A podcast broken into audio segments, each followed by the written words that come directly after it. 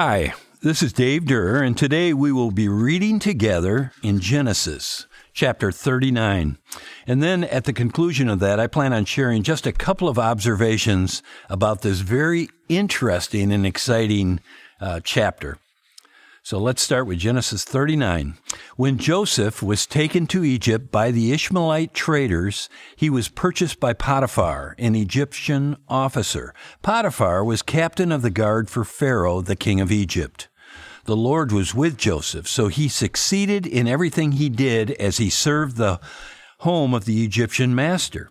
Uh, Potiphar noticed this and realized that the Lord was with Joseph, giving him success in everything he did.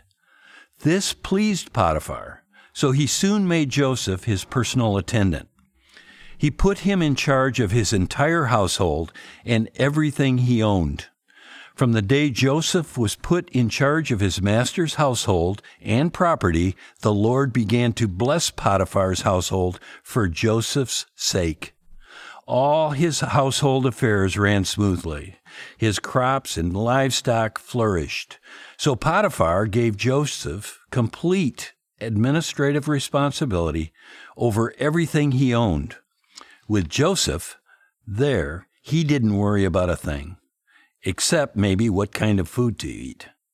Joseph was a very handsome and well built young man, and Potiphar's wife soon began to look at him lustfully. Come and sleep with me, she demanded. But Joseph refused.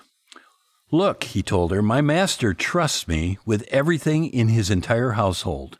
No one here has more authority than I do. He has held back nothing from me except you, because you are his wife. How could I do such a wicked thing? It would be a great sin against God. She kept putting pressure on Joseph day after day, but he refused to sleep with her, and he kept out of her way as much as possible. One day, however, no one else was around when he went in to do his work. She came and grabbed him by his cloak, demanding, Come on, sleep with me. Joseph tore himself away, but he left his cloak in her hand as he ran from the house. When she saw that she was holding his cloak and he had fled, she called out to her servants. Soon all the men came running. Look, she said, my husband has brought this Hebrew slave here to make fools of us. He came into my room to rape me, but I screamed. When he heard me scream, he ran outside and got away, but left his cloak behind with me. She kept the cloak with her until her husband came home. Then she told him her story. That Hebrew slave you've brought into our house tried to come and fool around with me, she said, but when I screamed, he ran outside, leaving his cloak with me. Potiphar was furious when he heard his wife's story about how Joseph had treated her. So he took Joseph and threw him into prison where the king's prisoners were held, and there he remained. But the Lord was with Joseph in the prison and showed him his faithful love. And the Lord made Joseph a favorite with the prison warden. Before long, the warden put Joseph in charge of all the other prisoners and over everything that happened in the prison. The warden had no more worries because Joseph took care of everything. The Lord was with him and caused everything he did to succeed. You know, this passage has all the drama of an award winning movie.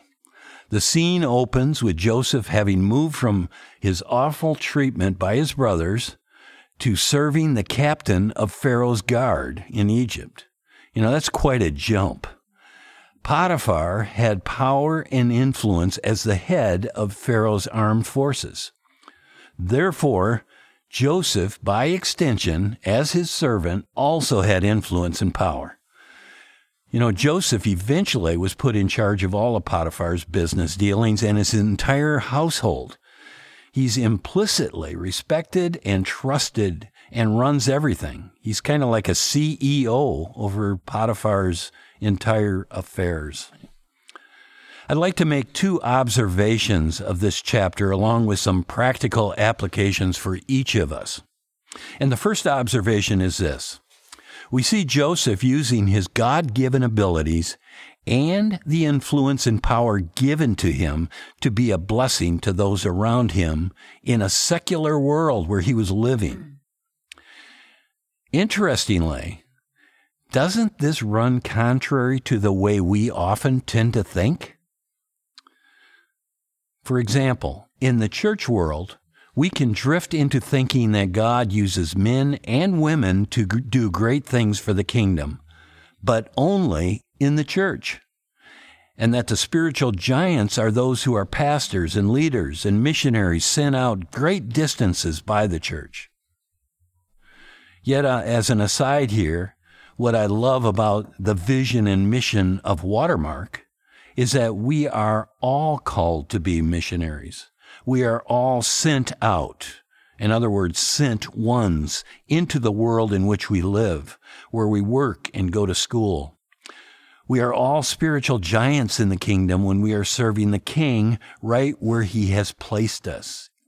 In today's reading, we see how Joseph served God by offering his absolute best, his character and abilities, right where he was at, and without compromise.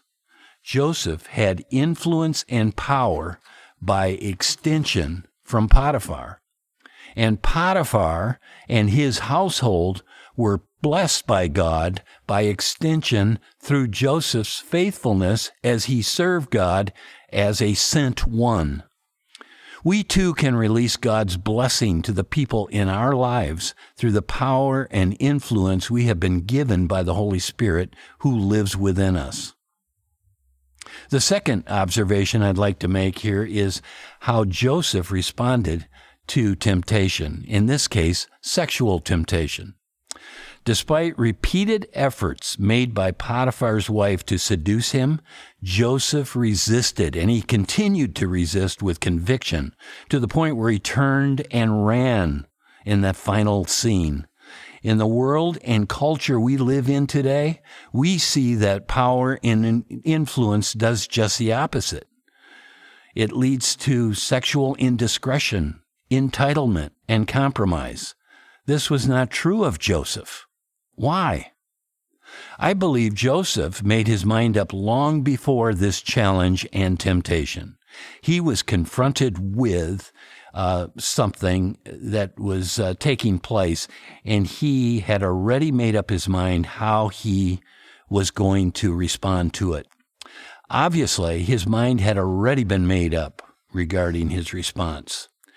And when confronted by Potiphar's wife, he didn't have to step back, process his thoughts and his desires. He didn't have to weigh what might be right or wrong in this situation, or allow his mind to start justifying what he deserved or thought he should be entitled to. No, he ran, literally leaving his coat behind. His reaction was swift. It was swift and sure because he had made the decision long before he found himself in this situation. A good friend of mine, a psychologist, told me about an acronym that he finds very helpful in speaking to others. It's called SUDS. S U D S. SUDS. He said that succumbing to temptation is most often the culmination of people making seemingly unimportant decisions. That's SUDS, seemingly unimportant decisions that lead us to the very edge, with the next step being the sinful action itself. Basically, it's the series of these seemingly unimportant decisions that lead us directly into moral failure. These small decisions, which, which really seem so unimportant and insignificant on their own, end up taking us out because together in a series, they lead us to places we really know we shouldn't go and often do not want to go. Joseph had already made up his mind. He already made a decision that he would not allow himself to make these seemingly unimportant decisions that would take him down a road that led to destruction. His mind was made up. For Joseph, the answer to temptation was not to love the things of this world less, but rather to love God more.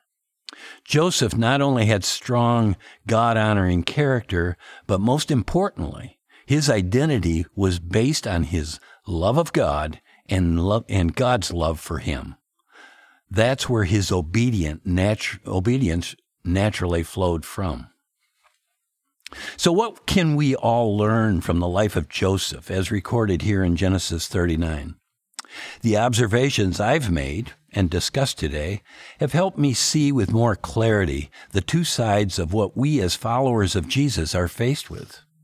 On one side, recognizing that the King of Kings has called, equipped, and empowered me to be salt and light in this world, to love and obey his commands as a sent one, as a missionary, uh, right here where I live, work, and play, uh, is something I need to be aware of.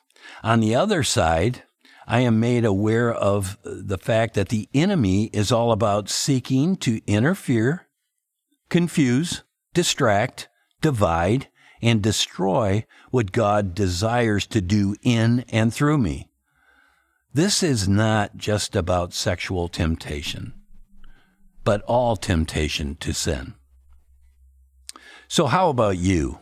How might God be speaking to you through the life of Joseph, as recorded in this chapter? What action step would be appropriate for you in response? Let's pray.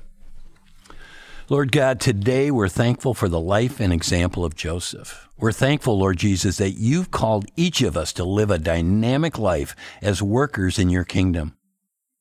We can do so only in the power of the Holy Spirit and we're thankful for the, the gift of the Holy Spirit. Lord, fill us fresh and anew today with your Spirit to live focused and fruitful lives, right where you've positioned each of us for your kingdom purposes. Continue, Lord, to give us strength and resolve to resist the enemy. We pray this in the strong name of Jesus, our King. Amen. Have a great day.